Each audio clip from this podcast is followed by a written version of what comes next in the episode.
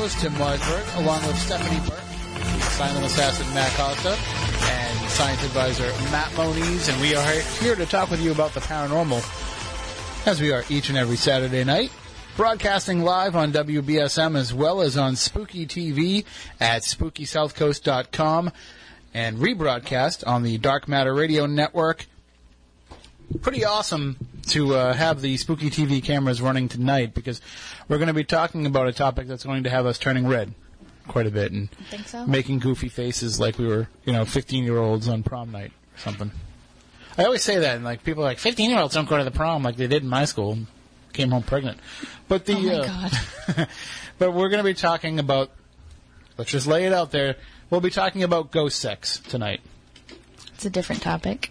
We'll be joined uh, in the next hour by G.L. Davies. He is an, an author and a researcher who has been following along with uh, one particular case, but also with a number of other cases. Uh, he has a website called The Paranormal Chronicles.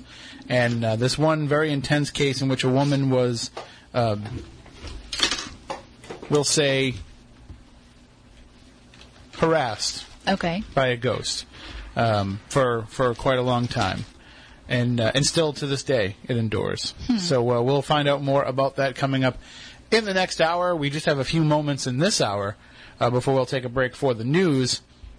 But I want to thank everybody that came out last night for an evening of ghost stories and New England legends. We had the world premiere of the show last night at the Blackstone River Theater, sold out theater terrifying when you step onto that stage for the first time and look out at all those people, but then pretty exhilarating when they actually were responsive and, and they liked what it was that we were doing. Moniz, you were in the audience. I mean, how was the show from, from an audience perspective? Uh, from what I saw, it was phenomenal. Pe- I, I had fun watching everybody's reactions to it, and you guys really hit it out of the park, as far as I'm concerned. But we tried to have a pretty good balance of stories that were creepy and chilling, and then you know there were some laughs in there. There was even some unintentional laughs in there. Uh, you know the, the I, I don't want to give away a lot of the show because we're hoping to bring it back uh, to some other venues. Zeitarian, if you're listening, but uh, the I did that all morning. I don't know if Did they were you? listening. Yeah, That's awesome. but uh, we do want to bring it to some other other locations, some other theaters, and so I don't want to give away all the surprises. But you know, I think for the most part, everything worked. I mean, if you asked me to break it down and say what should we get rid of before we do it again, I, I don't think we should actually cut anything out. I think it all worked. No, I think you did fine. I think the combination of the way you timed your stories and the way they interlaced um, Frank's pictures behind you, it was good. I mean, sound work could have been a little bit better, but I mean, th- Well, there's there was no sound. there was no sound system in, in the theater, so we were kind of just working with what we had. Uh, the and then that was just Jeff's little speaker providing the sound effects. But the uh, the the good thing about it is it was such a collaborative effort, and like there was no ego involved whatsoever that we were able to continue critiquing and, and making changes even as we were sitting on the side stage about to go out. Like I could say to Frank, hey, you know what? When I first start talking about Lizzie Borden's, instead of bringing up the photo when I walk out there, wait till I say here, and then it'll have more dramatic effect. And he's like, yeah, good idea. You know, so like we were able to keep doing that throughout the course of all the rehearsals. Stephanie, you had the opportunity to be at that last rehearsal Yes, before we performed the show, and and uh, and and I know that you were you know, same same conversation that we've had. You know, you didn't really know what to expect, Right. and uh, and and hopefully we delivered on people's expectations. I think you did. I mean, I was a, a, the tough critic of the night because it was your last rehearsal. Everybody was nervous, excited, and I was the one outside person that had finally seen what you guys had been working on for what felt like forever. Um, but really, just a couple of months. I know it was it was quick. The amount of time that you had to put that together and the work that you guys put in weekly, sometimes twice a week, and toward the end, you guys were practicing so much. You did a phenomenal job. Your stories were well picked. Um, knowing that your process, and I can't give it away because there might be some of that picked up off the, the cutting room floor and added in. So, um, I think it was a phenomenal job. The way that you guys tell the stories are great. Jeff couldn't have picked a better cast for that show. And and as he wrote on, on Facebook the other day, you know, we're the four guys that he wanted to have Yes. do the show, and we were honored that he felt that way and that he had us be part of his uh, part of his vision, and that everything worked out, that we didn't screw it up too much. But and now that rehearsal was at Slater Mill, and not to step all over Jeff's own personal ghost story, but he saw something Mm-hmm. Yes. the other night while we were at Slater Mill, which is not a story that you know that's not an experience that he has very often. No, it was funny to watch. He actually saw a man that like appeared in the corner of the room and then disappeared again. Which, and you know, Jeff, he never says that kind of stuff. So, Yeah, he's pretty skeptical. uh, but uh, that was at Slater Mill, and we just announced this week that we'll have another Legend Trips event at Slater Mill on August 1st because you know Yes. as we've been rehearsing the show there for the last couple of months, all kinds of activities have been happening. I saw something. Jeff saw something. Uh, there was a night that we were supposed to be there that we ended up skipping and going to the next night because Jeff was working on another project. And the night that we were supposed to be there, the woman that runs the the Weavers Guild encountered a, a ghost in the hallway in the staircase. So because it's been so active lately, we said, well, let's get back in here and book another event. So August 1st, we will be at Slater Mill. Uh, tickets are on sale at legendtrips.com. So we have two events up for sale. We have Ventfort Hall, which is June 13th out in Lenox, Mass. And we have Slater Mill in Pawtucket, Rhode Island on August 1st. So there's a chance to get out to a couple great events this summer and, and have some fun with us on a, on a nice warm summer evening. It's nice when it's warm out too, especially because Slater Mill's outside, mostly like walking from Yep. place to place, and um, those summer nights are the perfect time for it. So I'm looking forward to it. We've also got some stuff planned for the fall as well. Hopefully that'll all come uh, fall into line pretty quickly, and we can start making announcements on those. I But see what you did there. What fall into place? Fall into line in the fall. Yeah, I didn't even realize that I did. See, I'm so good. I don't even know. Uh, but uh, we will. Uh, we'll definitely have more info for, on that for you're coming up. But uh, get to legendtrips.com now. Sign up for the email list. Even if you don't buy any tickets, just sign up for the email list. That'll give you first crack at any events uh, when we go on sale with our pre-sales that we do for past attendees. Uh, but really, you want to make sure that you grab tickets up to those events now while you can, because once uh, once they're gone, they're gone. There's nothing we can do about that. No, there's no opening any new tickets or anything like that. Sold out. It's done. and there's just a limited number. You know, we make that agreement, so get them now. LegendTrips.com. All right, we're going to take a break for the news. When we come back on the other side, we'll be joined by our guest, GL Davies, to talk ghost sex on Spooky South Coast.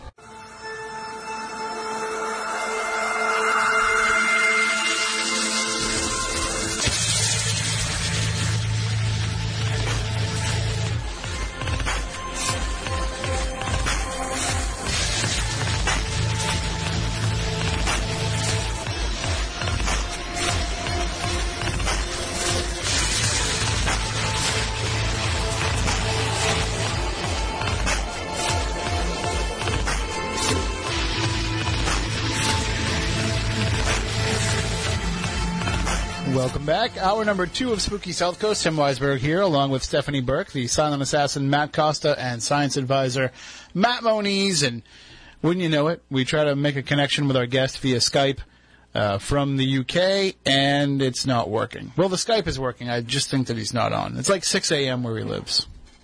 Oh, sorry. You- Does it helps when you put on my microphone? Yes, it does. Um, since we are on live radio and all. oh, oh, you won't play that game. Oh, oh. Helps if you talk a little louder, and I don't have to put it all the way up. How about that? I'll work on it. Okay. All right, sounds sounds good. I only talk loud when I'm mad. Um, and that's never often. Um, maybe I should prob- probably mention it's Mercury retrograde. Well, see, that would be one thing if like the internet was failing, Now that I said that. but I think the issue is more that uh, he's just not awake yet. But it's a communication issue. That he didn't wake up? No, Mercury is the planet of communication.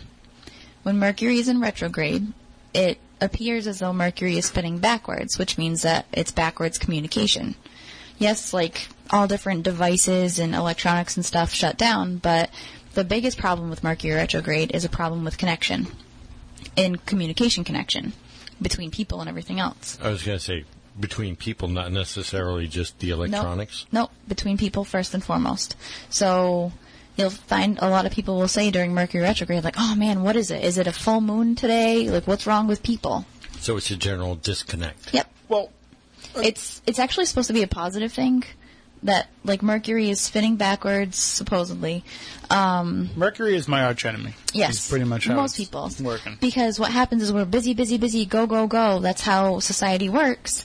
Mercury slows it down and makes it come to a stop. So that way we sit, we reflect, we build better and positively, and take a step back and kind of look at what we're doing, and we can go forward and move better and do things better and more efficiently. But everybody sees it as a negative because it's stopping us in our everyday tracks. Well, I'll, I'll say this: if we can't connect with our guest GL Davies tonight, Yes. we we can probably push this off till next week. Right. So we will be able to to connect with him at some point. Uh, I did put the call out to him. I sent him an email and a Facebook message, basically saying, you know, I, I've turned up the, the sound here on the internet computer. Right. So if you get this message, just try and connect with us directly, and we'll put it up. So you may hear some Skype sounds while we're talking. Apologize for that if it happens, but you know this way here at least we'll be able to get him if he contacts us. Otherwise, we'll push it off until next week or whenever he's available. But people are excited to talk about this topic. So Which I don't, interesting. I, I have no problem with opening up the phone lines and seeing if anybody wants to share a story with us. Now it's got to be fit for radio. You you have to keep it within the PG 13. right. We have to, you know, it, it, it's it's eleven it's eleven eighteen at night here on a Saturday. That's it's okay to get a little racy, but we have to kind of obey But not like- broadcast laws. Not like Fifty Shades of Grey. You could probably we could get a little. We'll, we'll I've never read it, so I'm just making things up. we need a prudo. we need a prudo meter. Okay. You know, so uh, things be like, well, well, well, well, well, that's too much. Uh, so if anybody has had ghost sex, if anybody feels like they have I been, can't believe you're saying that if, right now. if if they have had a a phantom come to them in the night and there's been some sort of an intimate interaction, give us a call and share the story. 508-996-0500. 877-996-1420. If you're not comfortable sharing the story uh, over the phone, you can tweet us at SpookySC or just tweet us using the hashtag SpookyLive or you can email us spookycrew at spookysouthcoast.com. Any one of those ways would work. But I'd, I'd just be interested in, in, in finding out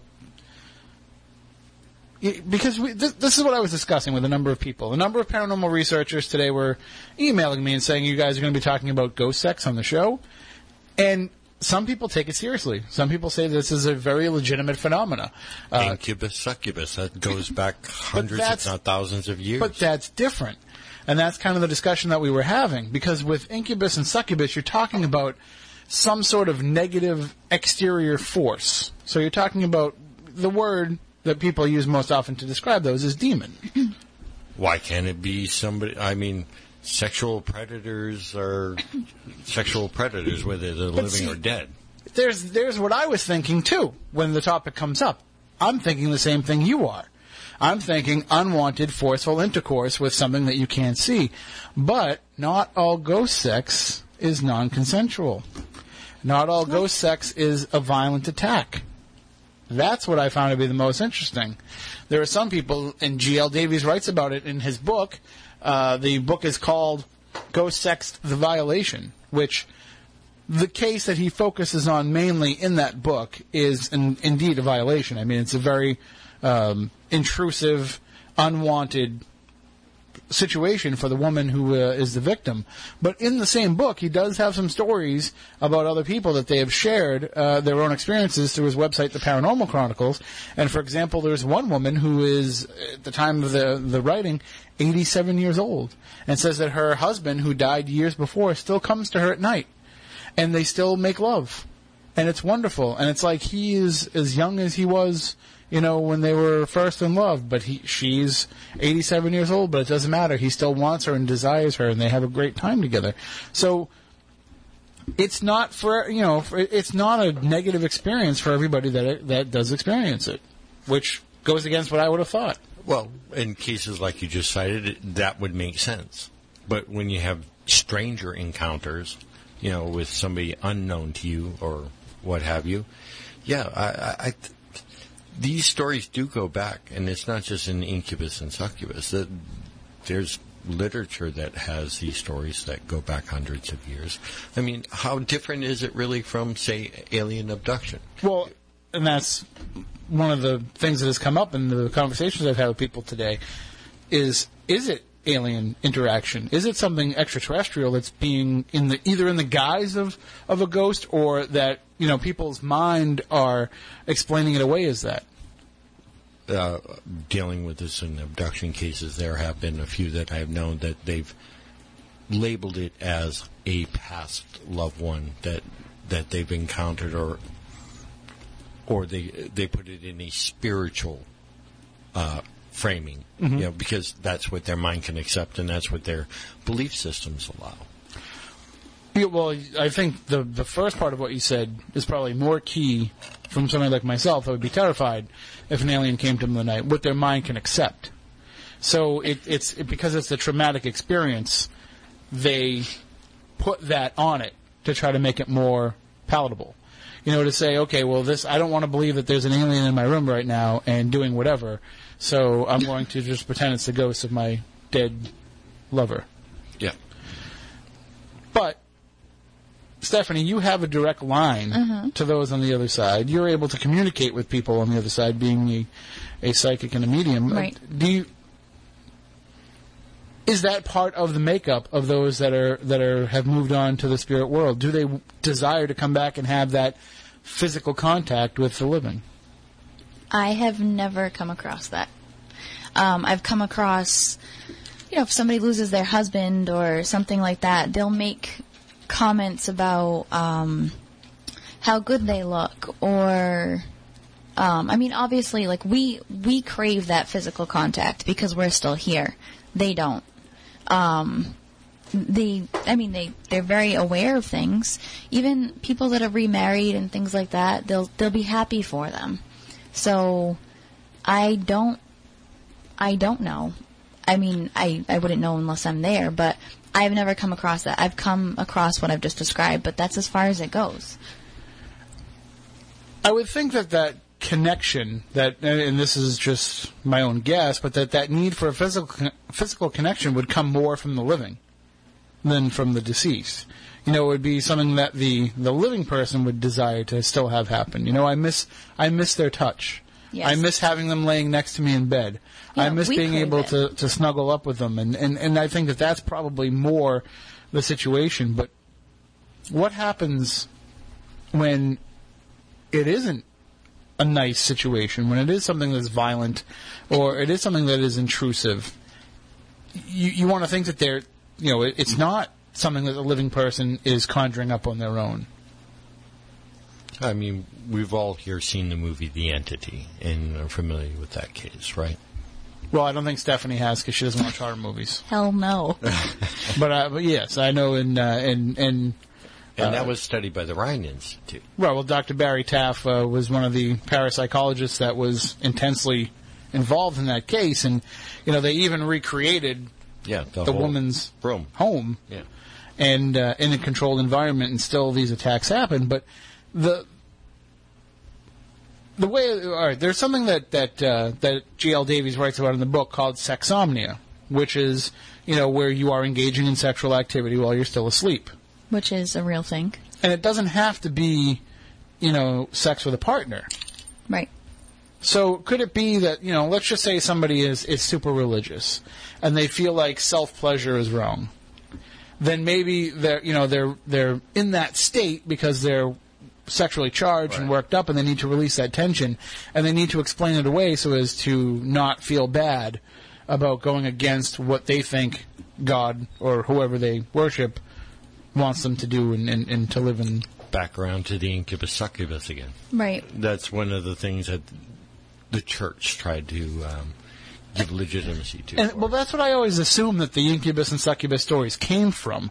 I didn't think there was literally a demon that was going around impregnating Right. people. I thought it was a way to explain when all of a sudden, well, wait a minute, you're an unmarried woman. How can you be pregnant? Mm-hmm.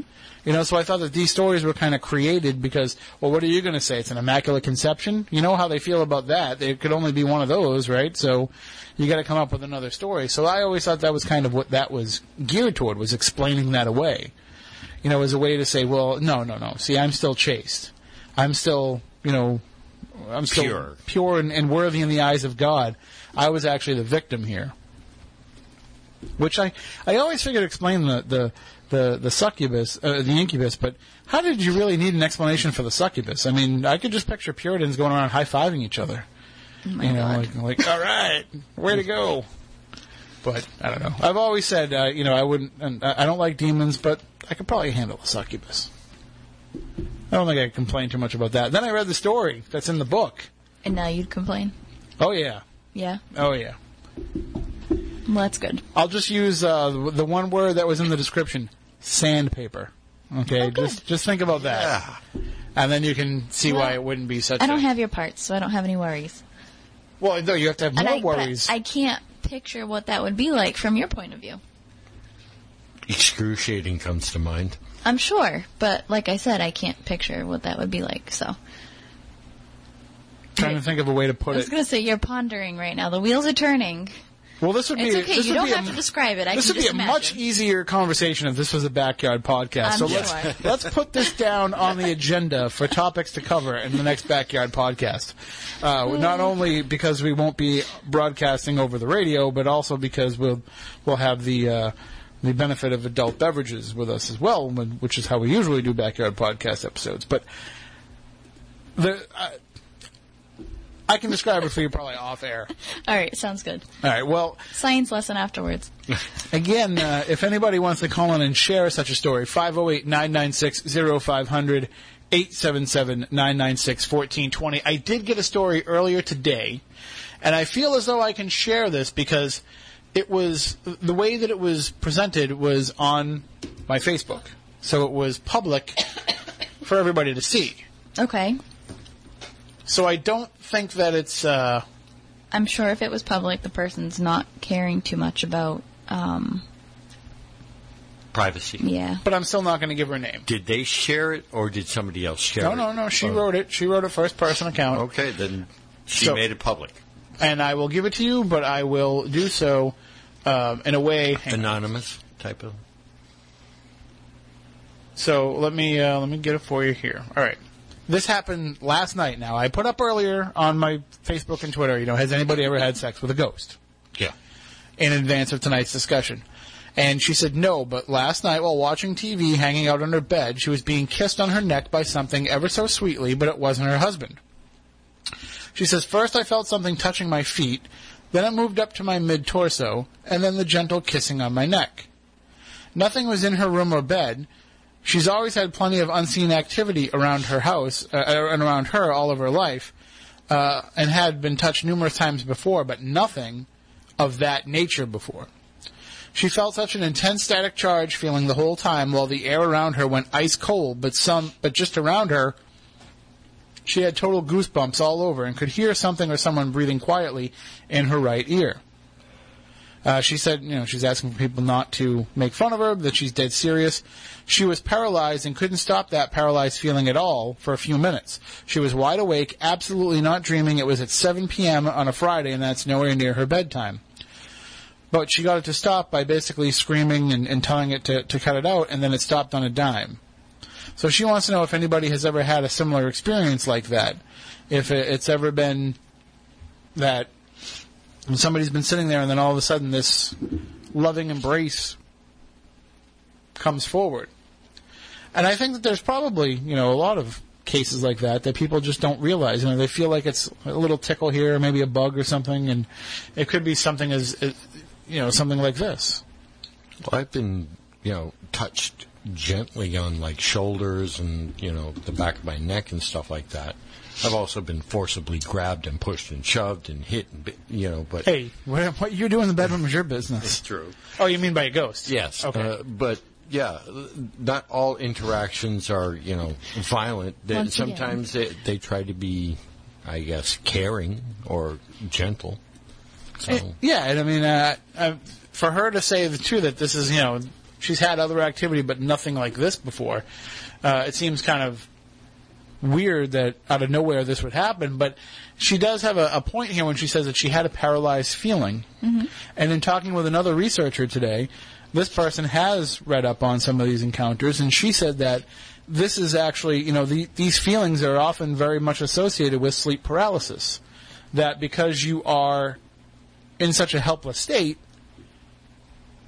well, what is what? What's the most terrifying thing that could happen to you when you can't move? Yeah. Being sexually assaulted.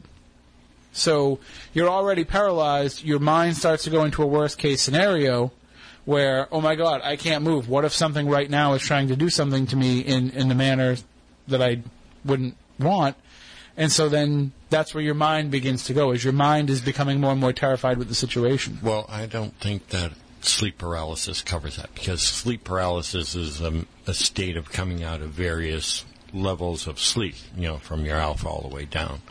What you're But the dealing with- paralysis part is only physical. the, the the paralysis part is just your your hindbrain preventing you from f- flailing out and falling out of the tree is what it's. But your to. mind is still active. right? What you what this person is describing is sounds more like being frozen in fear, which is Oh, yeah, in terms of her, yes. Yeah. In terms of her, but I'm talking about those who are Yeah, I've read those studies too. Is what you're talking about. in the state of sleep paralysis, oh. like legitimately coming out of sleep. or sleepwalking, which is like you're you're awake, you can think, or you can't think. It's it's weird. I've, you're driving on your subconscious, not your Right. conscious. So it, I mean, I've I've heard things like that, but I mean, like when what I, I think is doing it, I don't believe is a past loved one.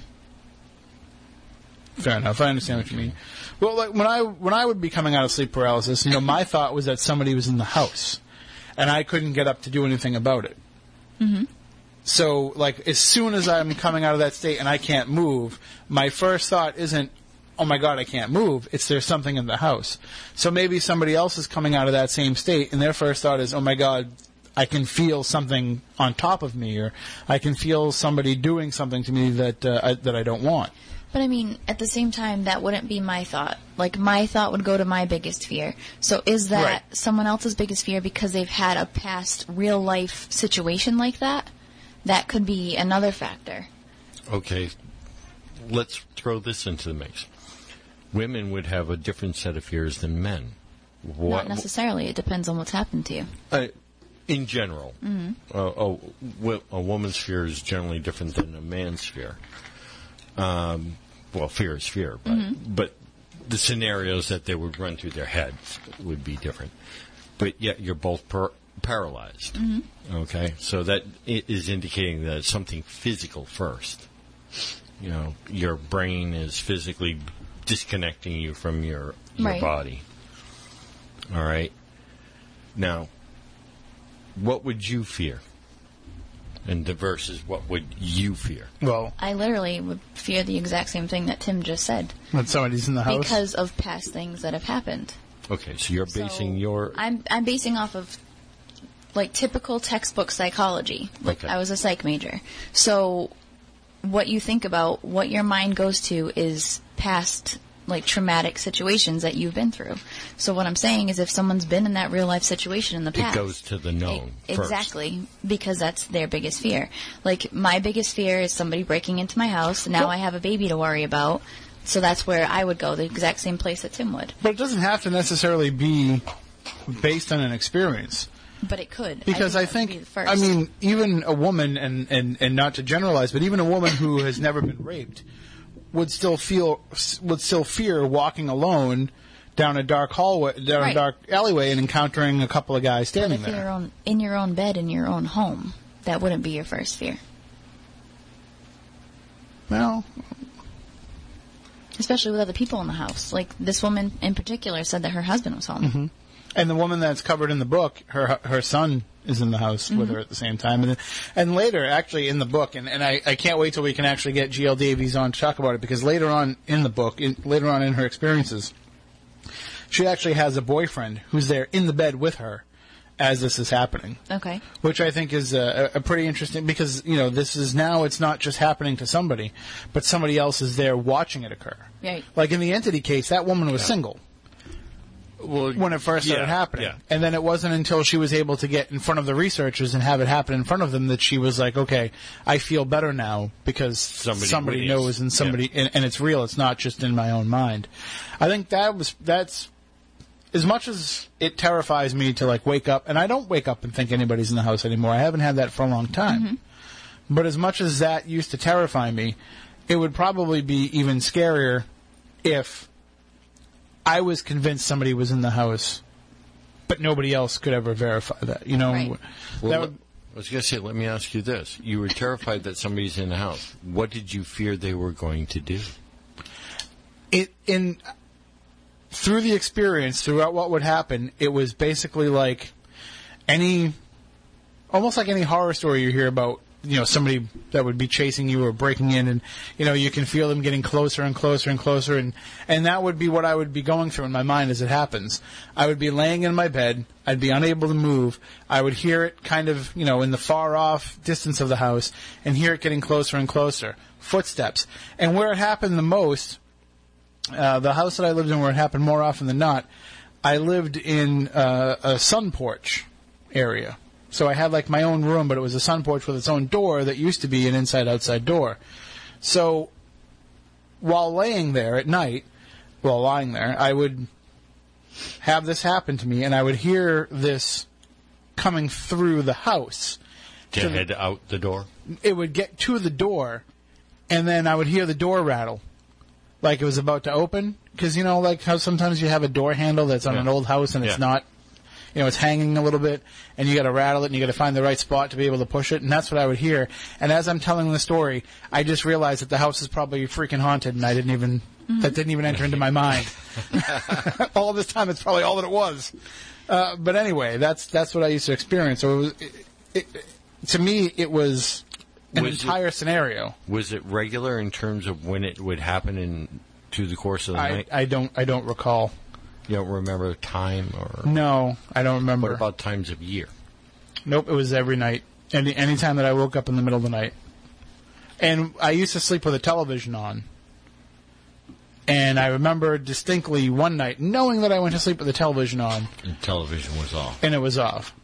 Probably something as simple as my parents went to bed after I'd already fallen asleep and they're like, "Oh wait a minute, he left his TV on." But I just know that it was off the next day, and I didn't mention it to anybody because I was too afraid.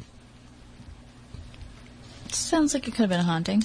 It, in more, the more that I think about it, that's probably all that it was. that Because this was an happen to me. old house, and Yep.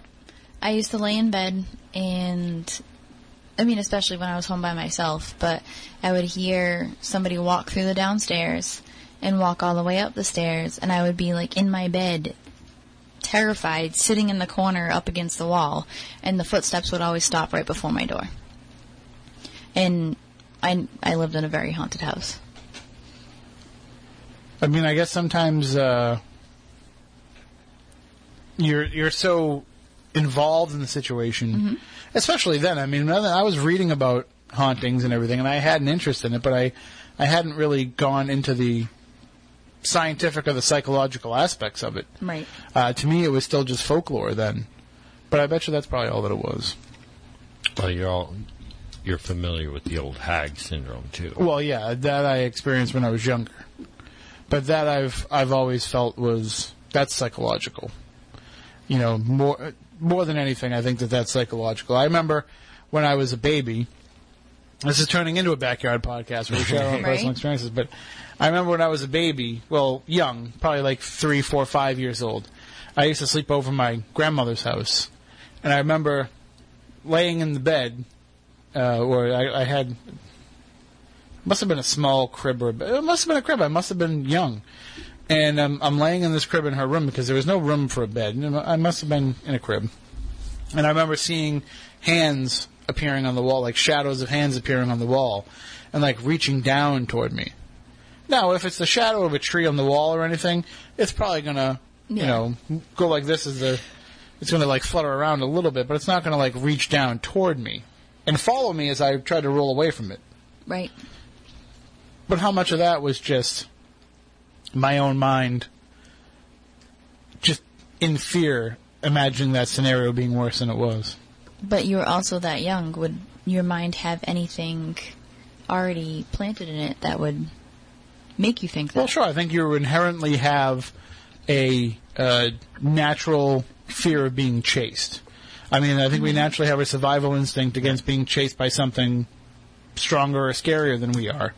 And so, even being that young, if something's chasing you, your instinct is to get away from it.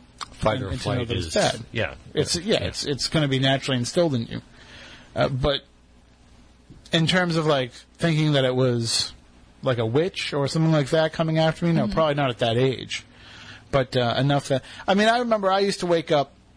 I used to always have nightmares, and my nightmares were always about something either chasing me or something being in my room. Always. Don't say anything. I'm not going to say a word. but that's what I always uh, used to used to be the most afraid of. Mm-hmm. You know, and they, they'd be stupid. I mean, even if I, if I told you some of the dreams that I had when I was a kid, now you would laugh because they were just ridiculous. The things that would pop into there, but it all boiled down to the same fear, and uh, and I think that that kind of played into a lot of the problems that I had later on with waking up and thinking something was in the house or someone. Yeah. Because I always thought someone. I never thought anything more than that. Yeah. I always thought it was like a break in. Which I always wondered, by the way, as I'm laying there paralyzed in fear, mm-hmm. how a burglar could continue to be walking around in my house when only you have to look around for a few minutes and realize, wait a minute, I broke into the wrong house. These people are freaking poor. I should have gone further down the street. These people don't have anything.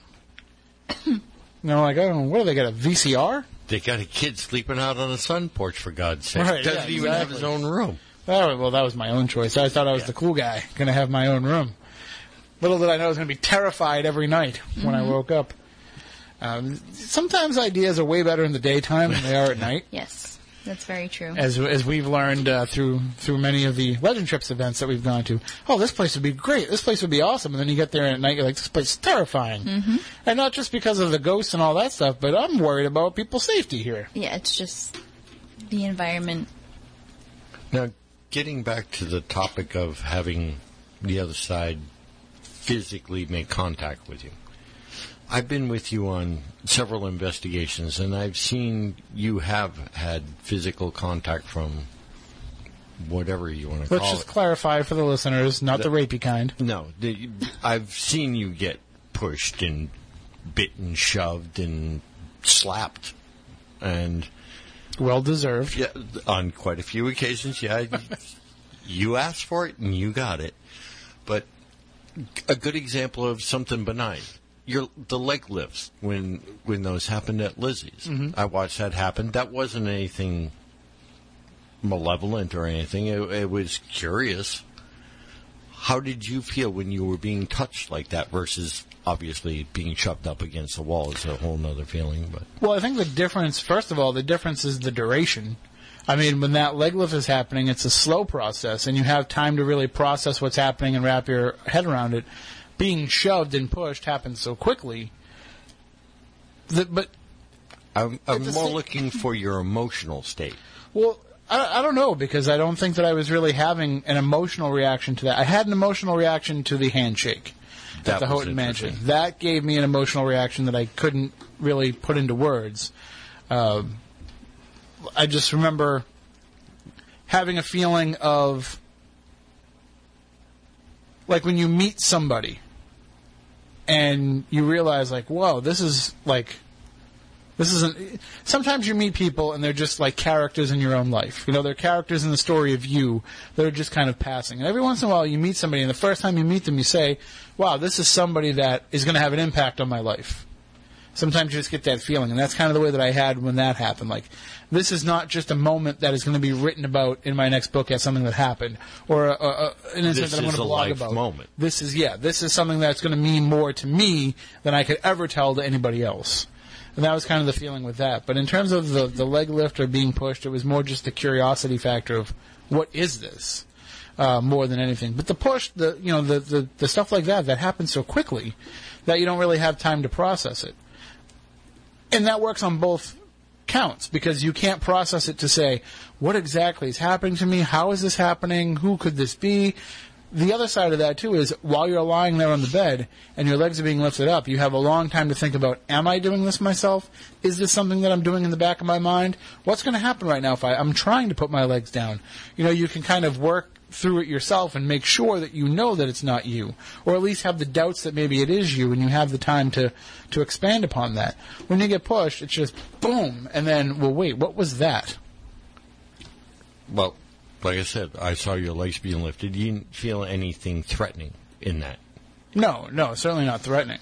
And when I say you get shoved up against the wall, you were thrown with some force. Right, but I would have just come. I would have had no problem coming back swinging if Yeah, I. well, yeah, swinging at the air doesn't help. Right, but I, I mean, I would have had no problem like getting into it with whatever was there, if it hadn't been for the fact of that it was more of a whoa moment for Yeah. me and for everybody else. But um, I mean, if I'm being completely honest with you, you ask me, were you thrown up against the wall by a ghost? Ninety-five percent sure that I was. Five percent still wondering if I thought that I should have been pushed against the wall by a ghost. I can definitely verify that you were taken off your balance and feet by did, something. But did my subconscious push me back? That's you know that's just as much like you know, I'm fighting it. It's going to push me back. I'm just going to go. You know, not that I meant to do it, but is that possible? Is it possible that I just was making that encounter happen to me? But that's that's a discussion for a whole. Well, actually, no, it's not really No, a discussion for a whole other time Because, how uh, it's the same thing, uh, being pushed in one way or pushed in another. right, being still some sort of a physical stimulus. Right. I don't know. It's it's it's hard to accept for some people that there isn't an outside force causing this. It's hard for some people to accept that it is something that they are imagining or something that they they want to happen. You know, I was kidding with one of my friends. One of my friends was like, "Well, how you, how can you make this ghost sex happen? Because I'm kind of lonely." And I think that that might be the way that a lot of people view things. You know, a lot of people that are into this topic, a lot of, and, th- and this is where it really worries me is the psychology of the people that are involved with some of these attacks because everybody that's has a paranormal experience, a legitimate, feel like they had a legitimate paranormal experience, it has an effect on them. It has, uh, it changes kind of the way they think about things. And some people want that change so badly that you know it. You've investigated it, Stephanie. You've had people come to you and ask you to help them make connections Right. where it's just it's their own desire, their own imagination. Nothing is happening. There's nothing going on in their house. There's nobody around trying to contact them, but they want it. They want it so bad. They Right. want to be But special. Feeling like they are experiencing it, but they're not.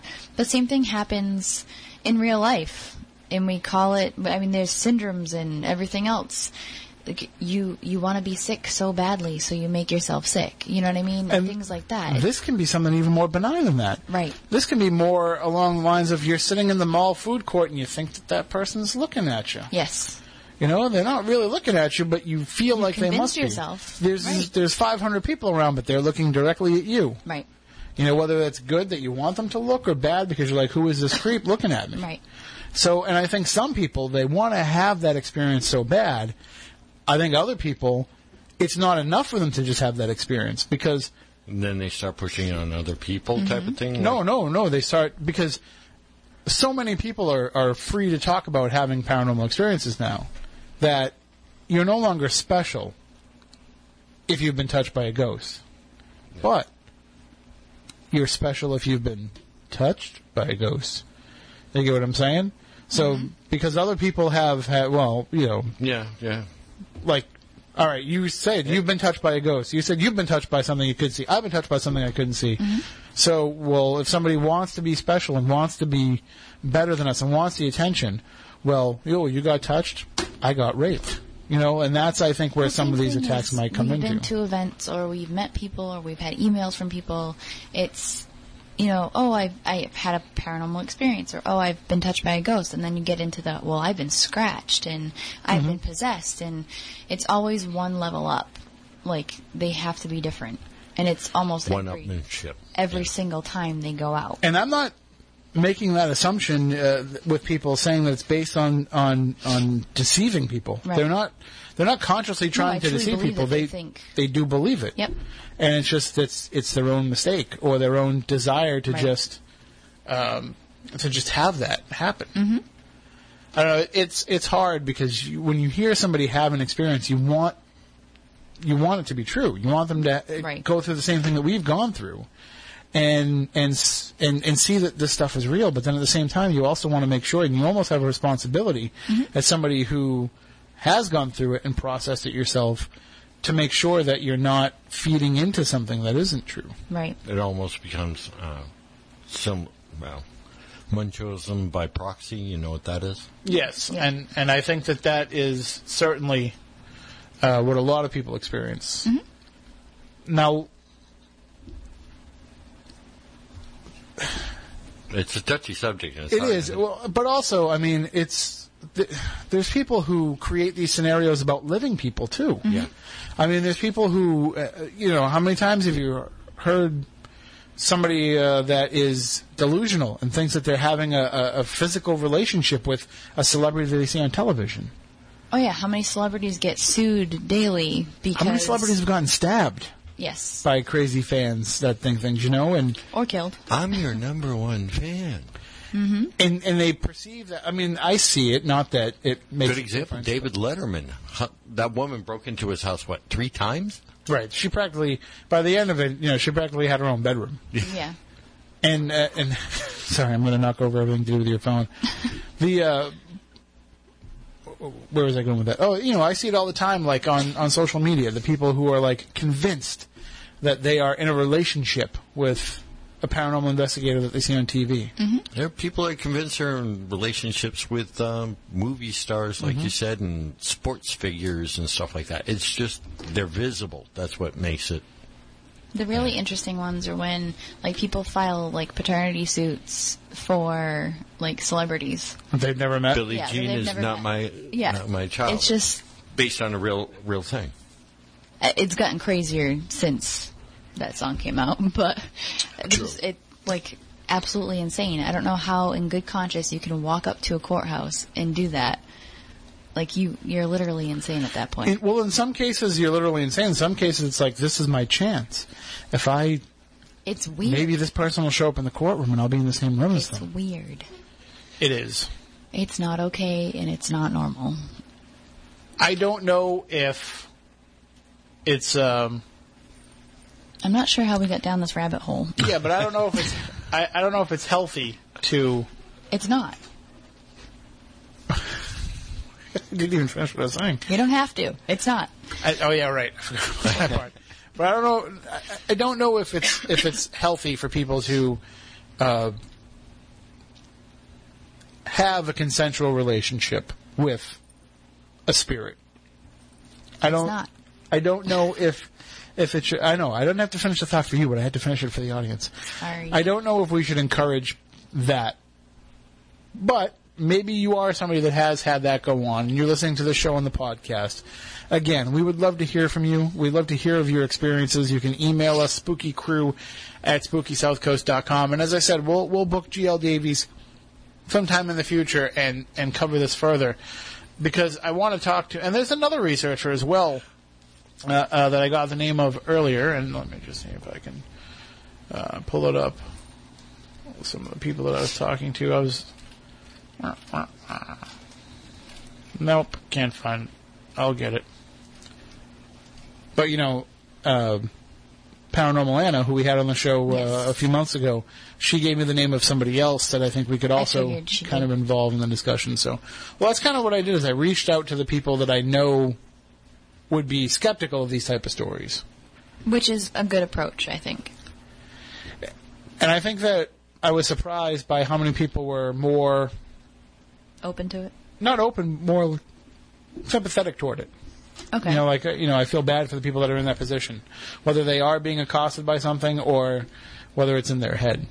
Well, in certain uh, cultures over in like Africa and certain tribes, this is something that regularly occurs. Their loved ones come back to them, and you know they continue on with their relationships, and they consider that normal. We're looking at no, it. not in Africa. Uh, no, but I'm saying we're looking at it from our vantage point. Right, which is still based in even if you're not Christian, you know, the the western idea of things is still based in Christianity. Mm-hmm. And it's still based in what we're told is is right and wrong. And and you know, look at spiritualism. Spiritualism and the spiritualist church, they believe that our loved ones are around us all the time. Right. So if they're here with us and things haven't really changed except for the fact that they're no longer in their physical body, then why isn't it normal to have that type of relationship with them? But then, you know, leads to the question of, well, then do you have to be faithful?